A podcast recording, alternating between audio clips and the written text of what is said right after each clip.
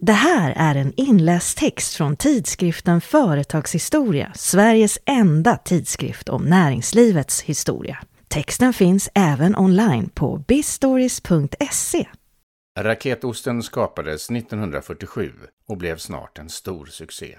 Osten var en så kallad smältost som tillverkas genom att hårdost smälts ned med hjälp av smältsalter till en mjuk konsistens.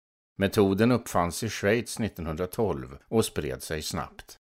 Först i Norden var norska Kavli 1924. Några år senare kunde mjölkcentralen Arla ta upp tillverkning. Smältosten kom under framstegsoptimismens tid efter andra världskriget att upplevas som den nya tidens ost.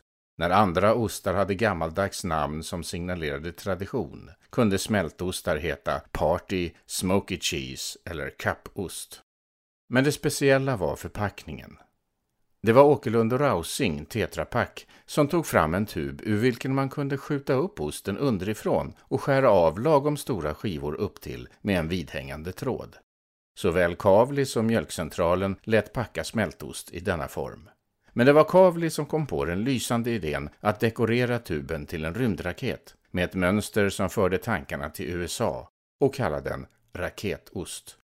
Raketosten sålde mycket bra under 1950 och 1960-talen. Men i mitten av 1970-talet, när månlandningarna var över, började försäljningen dala. Detta trots att jag själv minns hur mina kamrater och jag alltid försökte tjata oss till denna underbara tingest, som var både ost och leksak i ett. Och enligt min mor också kostade därefter.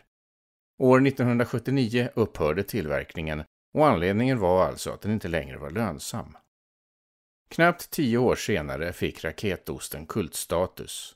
En förpackning stod uppställd på groggbordet i tv-programmet Nattsudd. T-shirts med raketost trycktes upp och till och med en tung kulturtidning som Artes kunde i början av 1990-talet införa en helsidesbild av en raketost. Förvisso med en koppling till Albertis teori om bildframställning. Kavli talade om att börja föra den nostalgiska osten i produktion igen, men så blev inte fallet. Detta ska ha berott på att förpackningen var dyr att tillverka och att det bildades för många bakterier på snöret man skar osten med. Och som så ofta går hygien före glädje. Det här var en inläst text från tidskriften Företagshistoria, Sveriges enda tidskrift om näringslivets historia. Texten finns även online på bistories.se.